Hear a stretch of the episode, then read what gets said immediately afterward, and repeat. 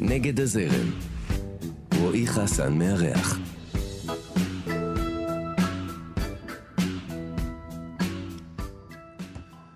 הוא שותף לכמה מהיצירות שהפכו לקלאסיקות ישראליות, אבל מגדיר את עצמו כניו יורקי.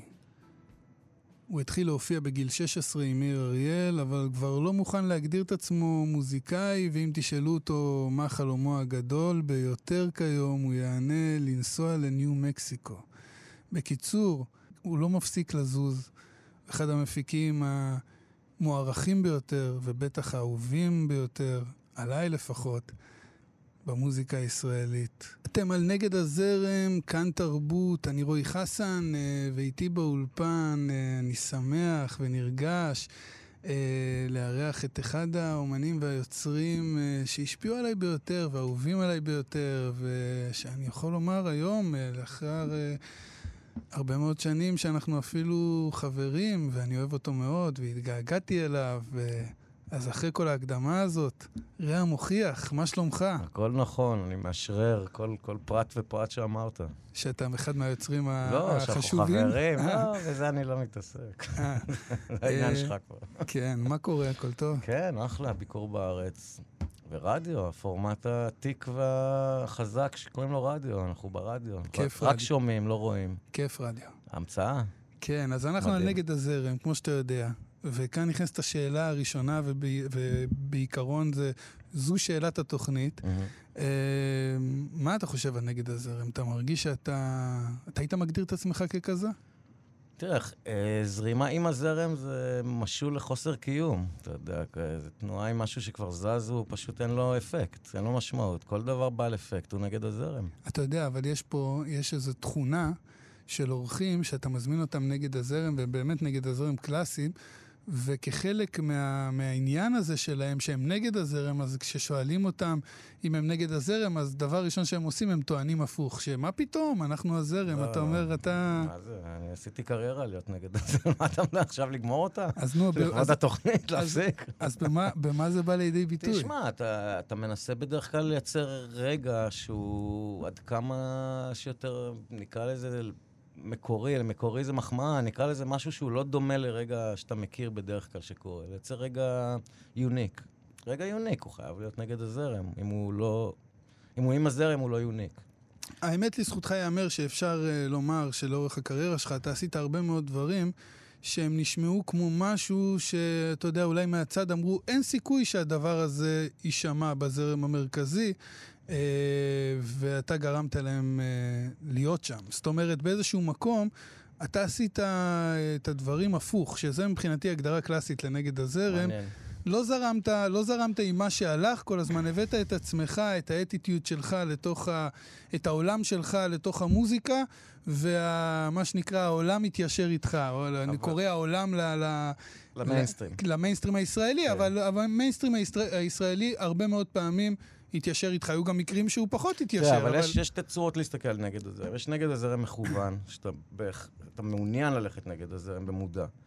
ויש נגד הזרם שהוא תוצאה, אתה עושה מה שאתה מרגיש, ומסתבר בדיעבד שזה היה נגד הזרם. אתה יודע, נגד הזרם הוא לא תמיד אותה כוונה, זה לא, זה לא תמיד מודע. כן. לפעמים זה פשוט הזרימה הטבעית שלך, שהיא כן עם הזרם, הזרם שלך.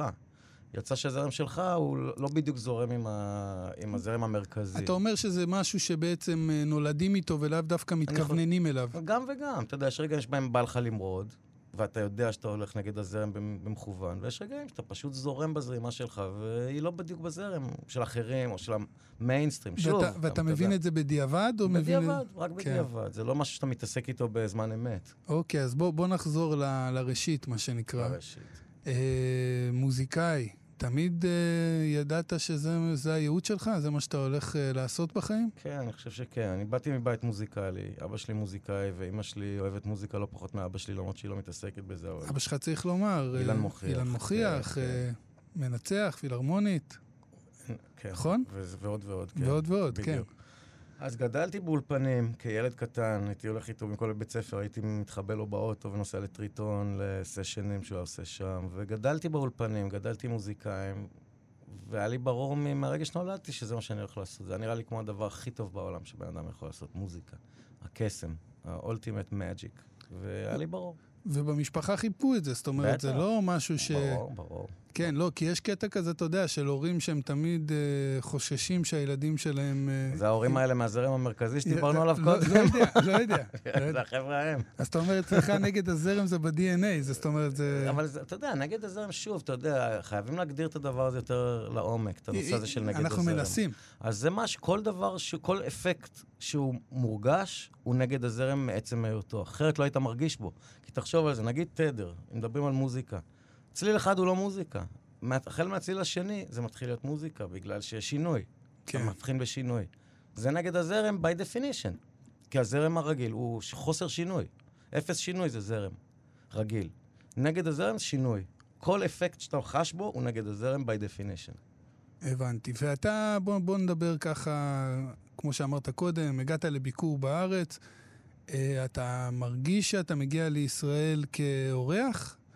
מוזר, אה, לא הייתי פה שנתיים וחצי, זה... אף פעם אני חושב לא נעדרתי לתקופה כך ארוכה. אבל הרבה מאוד שנים שאתה בעצם לא. חי בישראל. כן, אתה, 30 אתה, כבר. אתה מגיע לביקורים בישראל. 30 שאני לא גר פה, אבל באמצע לי, היו לי עשר שנים שהי, שהייתי בעיקר פה. לא רק פה, אבל בעיקר פה. שיניתי את המשקל, והייתי פה רוב הזמן, במשך עשר שנים באמצע. ואיך עברה השנה האחרונה בניו יורק? לי מצוין, ה- לי מדהים. כן? כן, יצאו, אתה יודע, לא היו תיירים, ברחו העשירים, כל מי שמעיק עליך, לא היה. אבל הייתה שנה, הייתה שנה אה, משמעותית, אפשר לומר, מדהימה, לא? כן. עם מחאות, עם החלפת נשיא, קורונה כמובן. משהו. כן, אתה- האדם מקבל פעם, ב... יש גלים כאלה ב... בהיסטוריה, שאדם מקבל אחת לכמה זמן איזה תזכורת, איזה wake-up call כזה. אתה יודע, טלפון שמעורר אותו. זה אחד מהם. מתי אה, ארזת תיק, מה שנקרא, והתגלגלת מכאן לניו יורק? 94. 94? כן. בן כמה היית?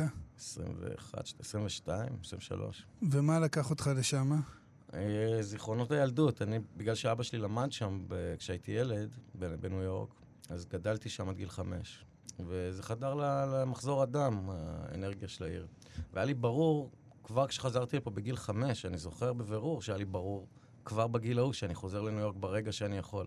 זה לא, זה לא בא ממקום, אתה חושב, של אה, להתחבר ולתקשר עם, עם האומנים שגדלת עליהם, או ש... זה בטח שזה קשור, בוודאי. אז אה, בוא, בוא נדבר על זה. אני, weather report. אה, לא יודע, אתה יודע, יש מישהו. יש מישהו שהלכת בעקבותיו לשם? מישהו שאמרת, אני רוצה לנשום את אותו אוויר שהוא נושם? אני לא- חושב שה... אתה יודע, יש את האייקונים הגדולים של הילדות, שזה לא, לא, לא משנה אם הם קיימים עדיין או לא, אני יכול להזכיר אותם, אבל אני, הפוינט הוא שהם, לא חושב הם קיימים או לא, בשבילי הסאונד שלהם היה, זה ניו יורק, הסאונד הזה. אז זה לא שהלכתי בעקבות אנשים כמו בעקבות צליל, בעקבות סגנון, בעקבות אווירה. אני זוכר שיחת צהריים שהייתה לנו לפני כך וכך זמן, אה, כבר די הרבה זמן אפשר לומר, שאתה סיפרת לי על זה שאתה נסעת ל- לארצות הברית, אני לא יודע אם זה היה הפעם הראשונה או בהמשך, אבל בעקבות אה, הבלוז... היה את העניין של הבלוז. אז זה, זה אפיזודה מסוימת. אחרי שהייתי... הייתה לי תקופה פה בישראל, בשנת, אה, מה זה היה, 86 אולי, כשהייתי עם מאיר אריאל, שניגנתי עם, עם מיקי שביב, מיקי שביב היה בלהקה. הוא מנטור מאוד גדול בחיים שלי, היה לפחות בזמנו. והוא הכניס אותי מאוד חזק לבלוז, ולא סתם לבלוז, אלא לצבע מאוד ספציפי שקורה בטקסס, טקסס בלוז, שזה גם ויין, זה סגנון מאוד מאוד מסוים של הבלוז. זה to note כזה, לא? הכל בלוז זה מעט נוטים, כן, בטח. אבל זה גם צבע מאוד ספציפי, זה אטיטיוד מאוד מסוים. ונסעתי כרטיס, בש... הייתי בן 17, נסעתי כרטיס כיוון אחד לאוסטין, חשבתי שאני הולך להישאר שם כל החיים. זה החזיק עשרה ימים, הלך כל החיים הזה, אבל זה עשרה ימים ששינו לי את החיים. אני למדתי לנגן גיטרה בלי להחזיק גיטרה בעשרה ימים האלה, זה היה מטורף. אז אפרופו למדת להחזיק גיטרה, אה, כולם בערך, כל מי שמכיר את העשייה שלך, מכיר גם את הוורסטיליות שלך ואת הגיוון שלך. אה, גם מבחינת ההשפעות וגם מבחינת ה, אה, באמת המקומות שאתה יונק מהם ומביא אותם ליצירה שלך, שזה מורגש מאוד. אה, גם הוורסטיליות שלך כמוזיקאי בעצם. ואני טועה שאתה, כשאתה מאוד טוב ב, אה, כמתופף, ומאוד טוב כגיטריסט, ומאוד טוב כמפיק, ובכל אה, בכל קטגוריה כזאת אתה מאוד נחשב. יש כאלה שיגידו שאתה המתופף הכי טוב, ויש כאלה שיגידו שאתה המפיק הכי טוב. זאת אומרת, אתה עצמך, יש לך הגדרה מסוימת מה רע מוכיח קודם כל, או שמבחינתך רע מוכיח זה כל הדברים כולם? יש לי שתי תשובות. בתחום המוזיקה אני יכול לענות, אבל מה שיותר מעניין לענות זה שינוי שאני חוויתי בשנים האחרונות, זה ההגדרה העצמית שלי הפסיקה להיות בכלל של מוזיקאי, דבר שליווה אותי כל החיים. אני מוזיקאי ומדדתי את עצמי מול הקריירה שלי או מול העיסוק שלי במוזיקה. ולא הייתה לי הגדרה אחרת של עצמי, ואני מרגיש בשנים האחרונות הפכתי להיות בן אדם שמדי פעם מתחשק לו, הוא עושה מוזיקה. כאילו זה הפך להיות כמו תחביב, לא בגלל ש... כמו כלי, עוד כלי שקיים כזה. משהו ו... שאני שולט, אני האדון של זה, זה כן. הפסיק להיות האדון שלי, כל העיסוק במוזיקה. זאת אומרת, אני בן אדם שיש לו איזה קטע, כמו אחד שאוהב ללכת לגראז' לטפל באוטו שלו, נגיד, אתה יודע. ש... אתה חושב שזה קשור אולי לגיל, או קשור אולי לאיזה... אה, לכך שהגעת לכך וכך דברים כבר ב... בעשייה שלך ובקריירה שלך, שאתה אומר, אוקיי, עכשיו אני יכול לקחת דברים קצת יותר רגוע, אה, אני לא יודע, אני טועה. אני חושב שזו התפתחות אה, רוחנית מסוימת, שממקמת את הפוזיישן שלך על היקום בצורה, אתה יודע, מי אתה? ההגדרה העצמית, האם אני מוזיקאי? פעם היית שואל אותי מי אני, הייתי אומר לך מוזיקאי, היום אני אומר לך, אני בן אדם, שיש לו איזה עיסוק, כמו, כמו תחביב. פשוט אני גם מתפרנס מהתחביב הזה.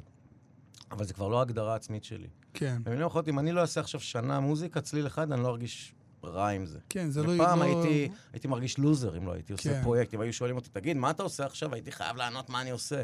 כאילו, וואו, זאת ההגדרה כן, שלי. להיות... היום על הזין שלי, סליחה. להיות בפרויקט. כן.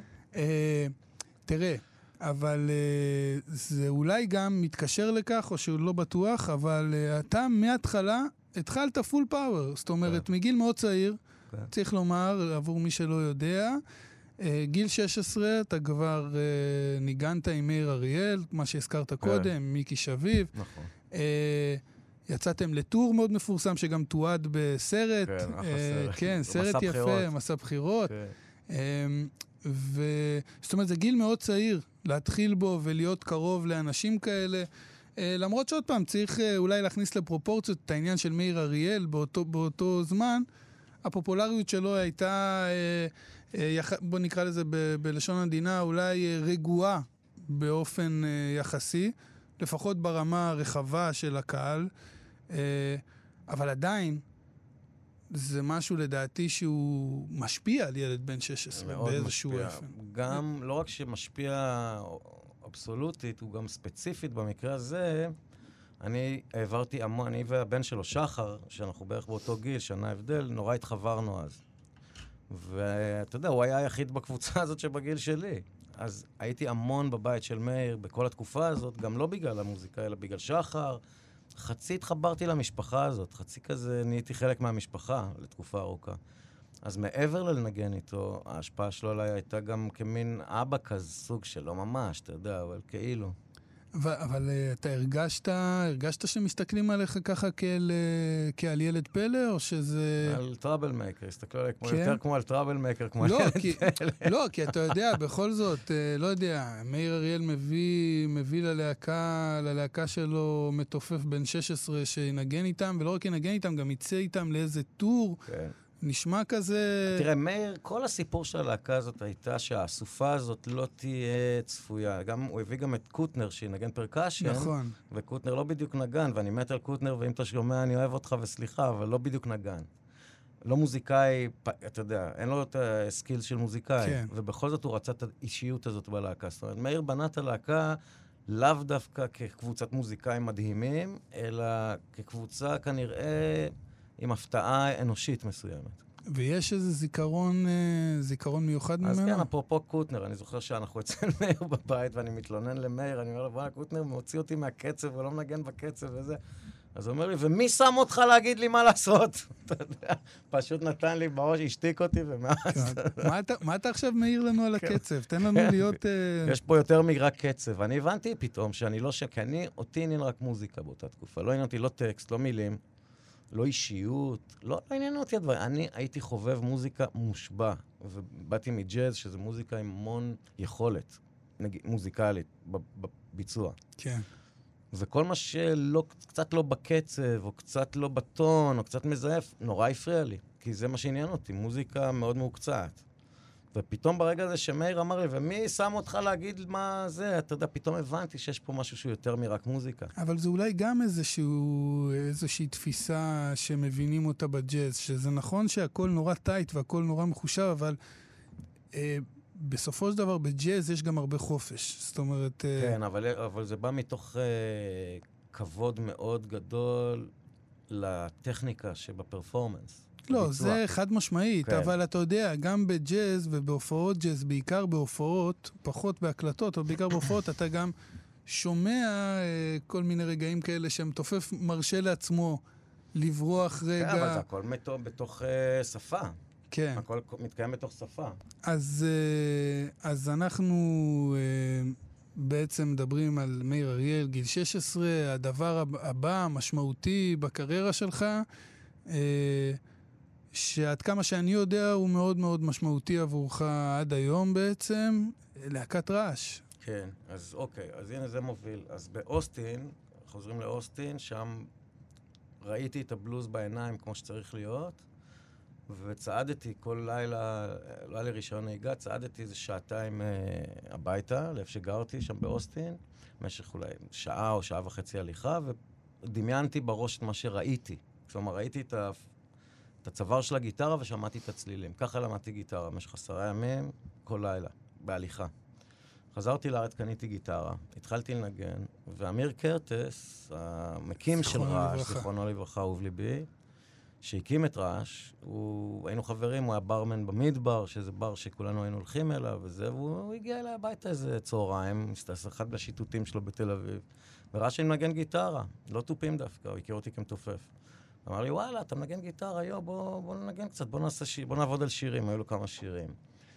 והקלטנו איזה שני שירים ביחד, שנינו, ואז החלטנו להקים להקה, כי באמת ניגנת ברעש גיטרה. וגיטרה, ברעש אני אה, גיטריסט, גיטרה, בדיוק, בדיוק. וג'וני שואלי בס. בס ושירה, ועודד פרח תופים, ואמיר קרטס שירה וגיטרה. אה, וזהו, זו חברות שנשמרה לאורך כל השנים, כן, מאוד קרובה. לגמרי. אה, אז אנחנו נמשיך תכף, אה, נעשה הפסקה לשיר, ונמשיך אחר כך אה, לעוד תחנות בחיים שלך ועוד אה, כל מיני מחשבות שיש לך על כל מיני דברים שמעניין אותי לשמוע עליהם. אבל אפרופו עודד פרח, אם אני לא טועה, באלבומים הראשונים של ברי הוא ניגן איתו, נכון? אחריי, לא, זה אחרי שאני עזבתי כבר. כן, זה היה אחרי. אז אה, טוב, אז אנחנו נדבר עוד מעט גם על האלבום המאוד משמעותי שעשית עם ברי. עשית איתו כמה, אבל אה, נדבר על הראשון. לפחות. אה, מה, מה בחרת להשמיע לנו? אמ, אולי את הרגע הצלילי הכי יפה שאני מכיר, שזה נקרא In a Silent Way של מיילס דייוויס, ואני באמת לא מכיר דבר שנשמע יותר טוב לאוזן. אז אה, אנחנו נשמע אותו, אבל נשמע חלק, כי בכל כן, זה זאת. צריך להתמסר פה ל... אבל אה, הנה, זו, זו המלצה. מרע אליכם. מיילס דייוויס, in a silent, in a silent way.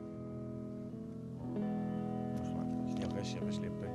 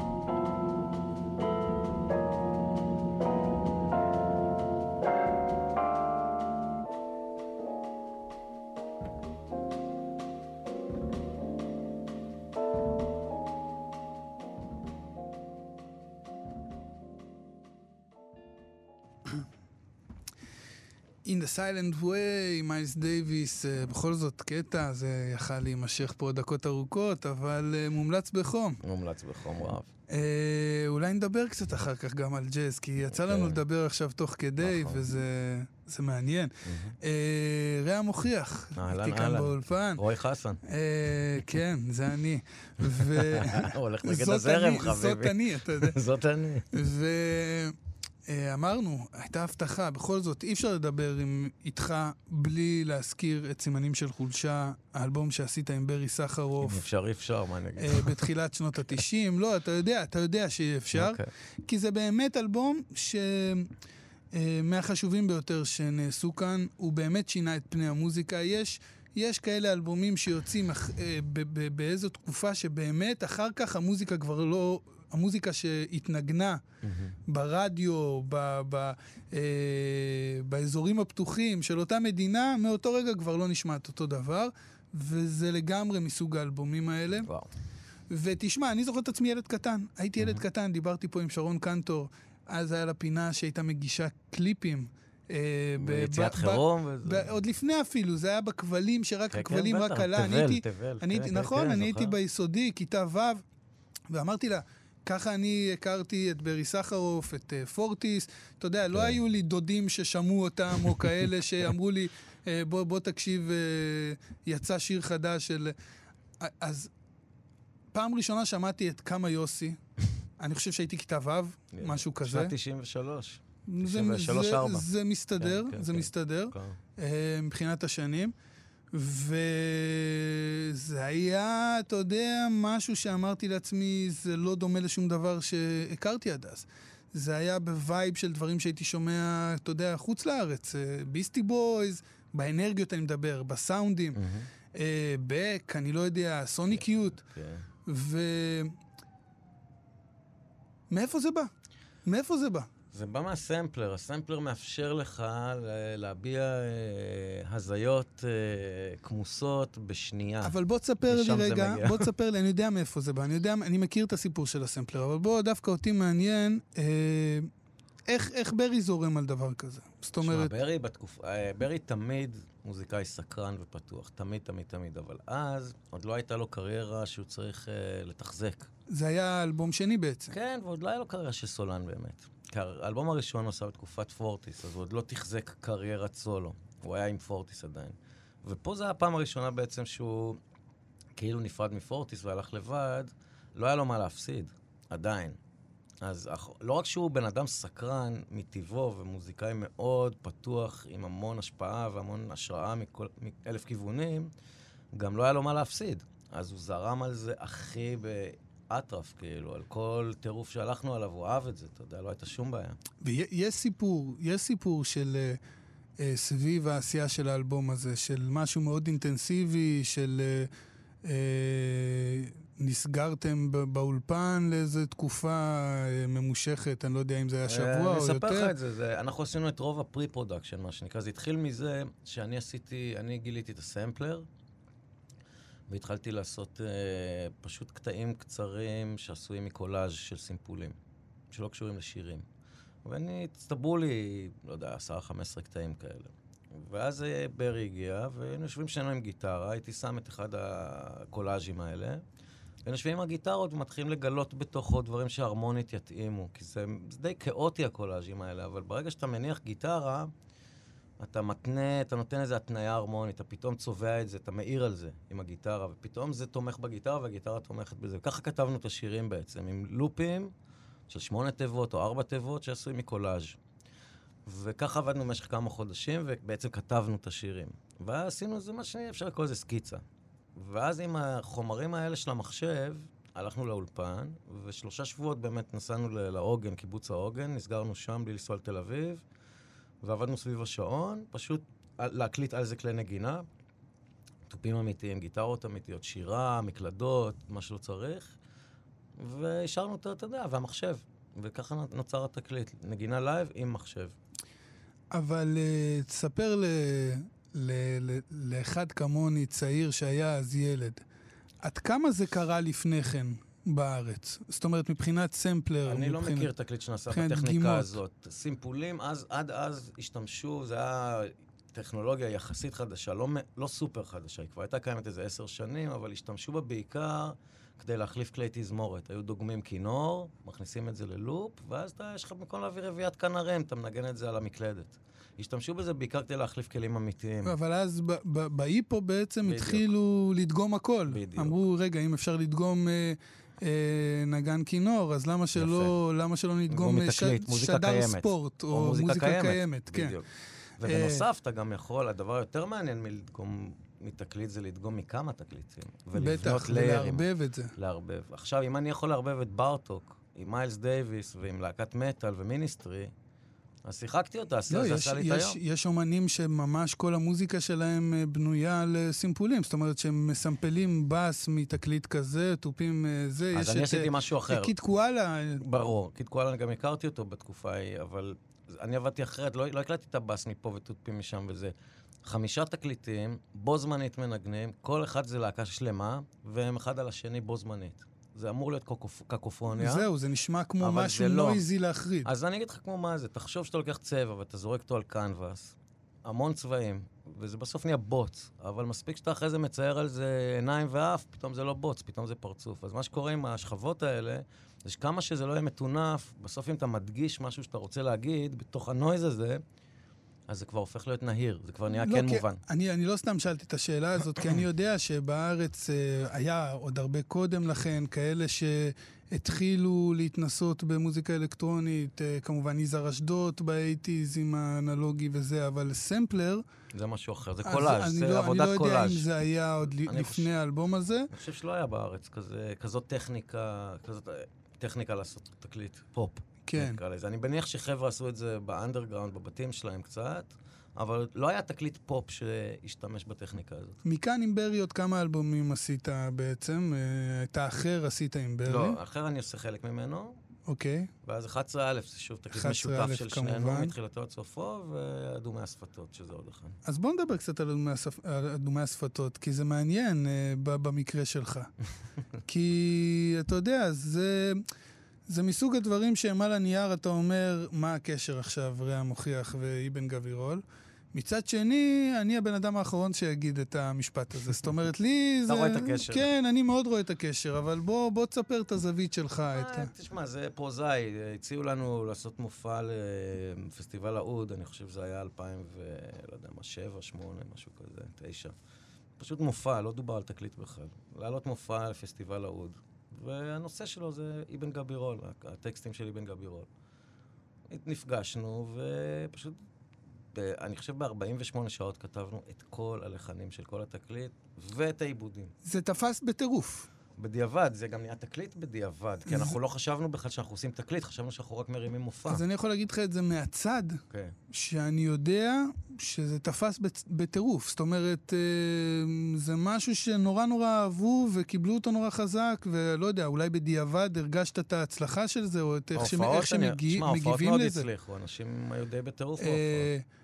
אני חושב עוד פעם שגם פה הייתה אה, איזושהי חדשנות, אני לא יודע אם לקרוא לזה חדשנות, אבל זה התחיל איזשהו גל של חיבור של מקורות יהודיים ורוקנרול. אבל זה לא היה הקטע שהיה באג'נדה שלנו, זאת אומרת, אנחנו לא היינו מודעים לזה אפילו, אתה פעם, יודע. זה לא מש- זה לא. משנה. אוקיי, זה לא רק משנה. מציין שזה...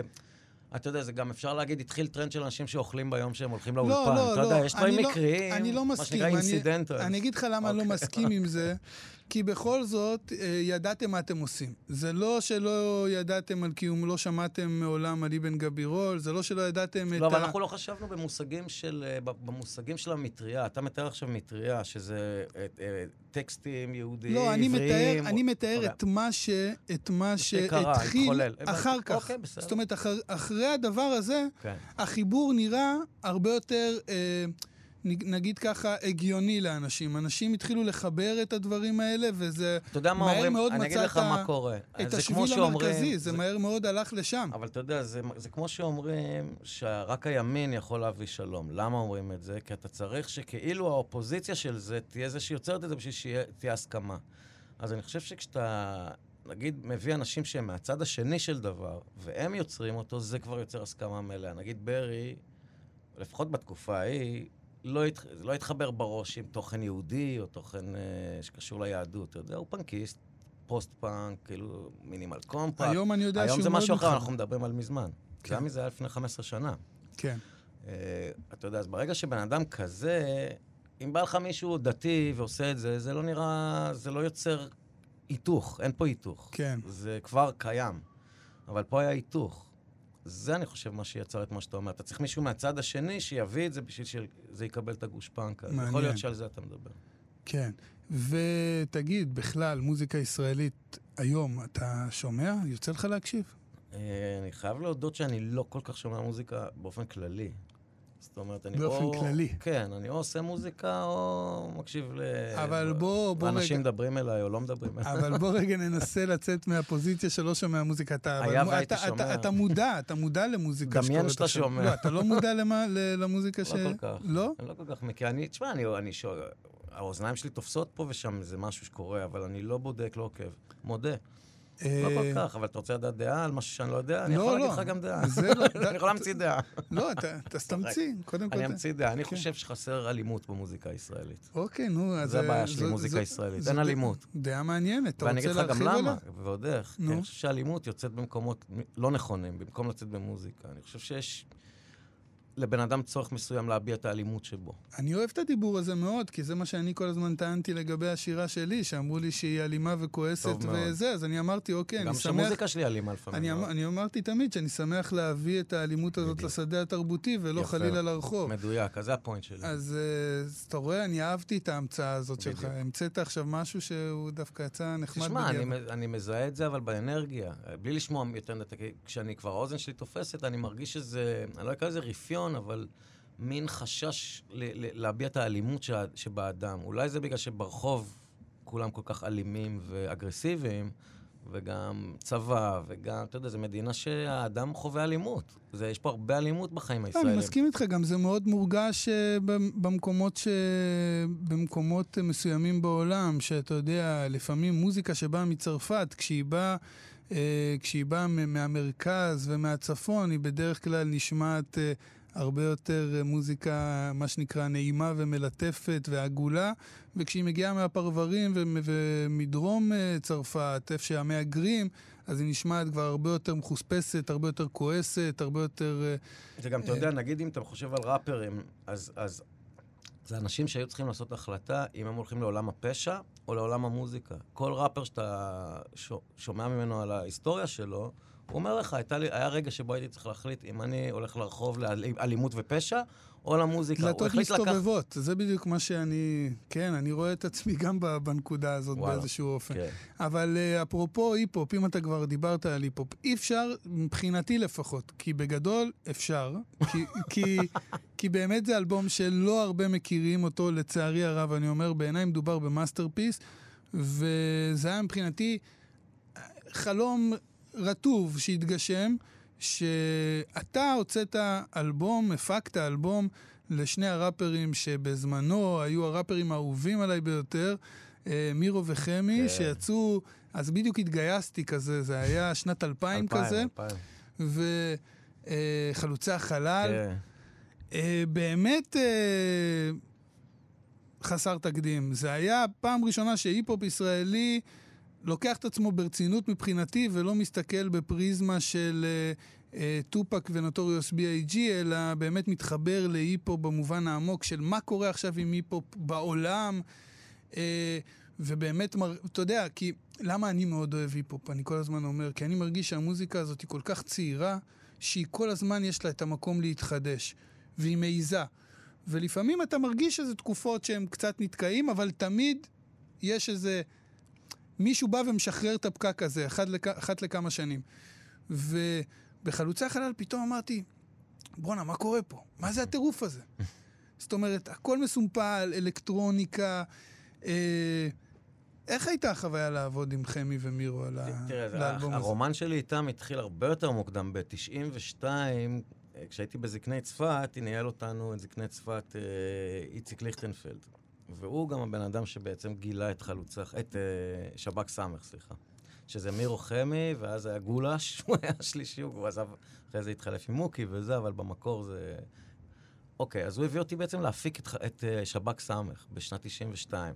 נוסע, אה, או שלוש, הייתי נוסע אבל זה ליבנה. לא קרה. לא, זה לא יצא. פיין, יוסי לא, פיין זה לא הפיק את שזה לא האלבום קרה, הראשון זה לא. יצא. כן. עשיתי אוקיי. איתם תקליט. אוקיי. עשינו תקליט שלם. אוקיי. נגנז, תקליט מטורף, היה יותר מדי מטורף בשביל הארץ אז. כאילו, תקליט באמת קשה. מה זה קשה? לי זה לא היה קשה, נשמע קצת כמו Public Enemy, אתה יודע, היה בו את ה noise, מה שהם קוראים, bring the noise, אתה יודע. ישראל bring the noise, ב- ברור, מישהו ישמע את זה? אתה יודע, אז החליטו לגנוז, אבל אתה יודע. אה, על כל פנים, זו הייתה ההתחלה של היחסים שלי איתם, זה עשר שנים לפני כמעט, לפני חלוצי החלל, שנת 92. אז הכרתי את אה, מירו וחמי, וזה זה עוד לפני התקליט הראשון. וכעבור עשר שנים הם הגיעו לניו יורק, ואמרו לי, אנחנו רוצים להיפגש איתך, אני הסגרתי שם. רוצים להיפגש איתך, ישבו איתי, ואמרו לי, אנחנו רוצים לעשות לך חלוציך, הנה הזדמנות אה, להחזיר עטרה ליושנה אחרי העשר שנים האלה, כי זכו לטובה את המפגש עשר שנים קודם. והם הביאו כמה שירים. עכשיו אני חשבתי לעשות תקליט נורא נורא פרימיטיבי, של פשוט לקחת 808 או משהו, ופשוט ביט, כאילו ללכת ממש להתחלה של היפ-הופ. לרוץ. לרוץ, שזה מכונת תופים וזמר, that's it, מייק ומכונת תופים, that's it, ברייקים, מקסימום אתה עושה מיוט לבייס דראם. זה ויצא בדיוק ההפך מזה. יצא ההפך, כי אני פשוט, אה, כמה שאתה משאיר לי זמן, אני מנצל אותו. זה כאילו הדבר האחרון שאפשר להגיד על התקליט הזה, שהוא מינימליסטי. הוא. כאילו... אה, הוא נורא דחוס. אה, כן, הוא זורק אותך לכל כך הרבה כן. מקומות בשיר אחד. לא, אבל אני זוכר שזה העיף לי את המוח, אתה יודע, כשזה יצא, ולא רק לי, לכל החברים שלי. זאת אומרת, היינו כזה... תחשוב שזה לפני שהיה לאנשים, לרוב האנשים אינטרנט בבית. ואני יודע, אבל- אז גם... אבל, אבל זה היה מדהים מבחינתי, שהאלבום הזה היה כל כך אהוב בחבר'ה שלי, מהמם. שזה היה מדהים מבחינתי לגלות שאנשים לא מכירים את האלבום הזה בכלל. כן, זה תקליט שלצערי הרב לא הצליח, מה שנקרא, אצל... לא בגלל שהוא לא היה נאהב בידי, על, על ידי אנשים, הוא פשוט לא הגיע לאוזניים שלהם, לדעתי. כי זה לא תקליט קשה, או מרדני, או אנטי, או שמנטי. תקליט שאני חושב היה מסבר הרבה אוזניים אם הוא רק היה מגיע אליהם. אבל הוא יודע. מספר את הסיפור שלי פה בצורה אחרת. וזה אולי משהו שכן היה... כי היפ-הופ ישראלי באותה תקופה, כמו שאמרתי, הוא היה מאוד מכוון אה, ל... ל vibe מסוים. זאת אומרת, הוא נשמע כמו משהו מאוד ספציפי, מאוד אמריקאי, מאוד חד גוני, וזה נשמע... עוד פעם, אני אומר שלדעתי עבור אנשים ששמעו היפו באותה תקופה, נערים נקרא להם, כי אז, אתה יודע, זה כל כך צעיר שאז רק נערים שמעו היפו בשנת 2000. זה היה בשבילם כאילו ברמה של אה, הדיבור היה, זה לא היפ-הופ בכלל. על התקליט הזה? כן. מעניין, כי הוא דווקא הכי היפ-הופ שיש. סבבה. לפחות מבחינת ה-DNA. גם מבחינתי. אבל אני אומר, מבחינת איך שהוא נתפס לעומת מה אז שקרה. איך תפסו אותו? כמה? אה, כ... אתה יודע, יצור כלאיים מוזר לדעתי. בין מה למה? אה, בין משהו שהם לא הכירו עדיין. לעוד משהו שהם לא כן. הכירו בין שני דברים. בין משהו מאוד חדש. נורא, כי תשמע, הוא אז תקשר דווקא, ואני לא אומר את זה בגאווה, להפך, אני דווקא רואה את זה כבעיה, שהוא דווקא היה מאוד בזמן, כאילו מבחינת הצבע העולמי. הוא לא היה לפני והוא לא היה, הוא לא היה מספיק מקורי, אם אתה שואל אותי, מבחינת הצבע. דווקא הוא היה מאוד הצבע של התקופה. אה, כן, בעולם, לא כן, בארץ. אוקיי, אז זה בגלל זה אמרתי על האינטרנט לפני שנייה. אה, וצריך לומר שיש שם גם, יש שם גם שיר שהוא מדהים היום לחשוב עליו, של תאמר. אה, תאמר נאפר וסבלימינל והצל. נכון, לא בא- יאומן בא- שהם באותו שיר, אה? באותו שיר, זה- מדהים, מדהים. זה, כן, זה זה- מדהים. אבל הם כולם שם מבקשים, אה, אתה יודע... לא, הם לא באותו שיר. הם לא באותו שיר? לא, לא. תאמר הוא עם טי.וואי, האנגלי, הראפר האנגלי שמת לא מזמן, אגב.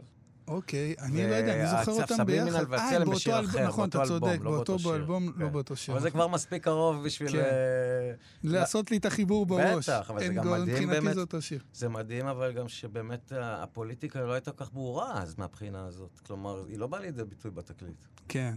אה, בוא נעשה מעבר אחד, כי אנחנו ככה מתקרבים לקראת הסוף של ה- סיום התוכנית. אתה, בשנים האחרונות, לפחות, ממה שאני ראיתי בפייסבוק, היית מאוד ער למה שקורה פה בארץ.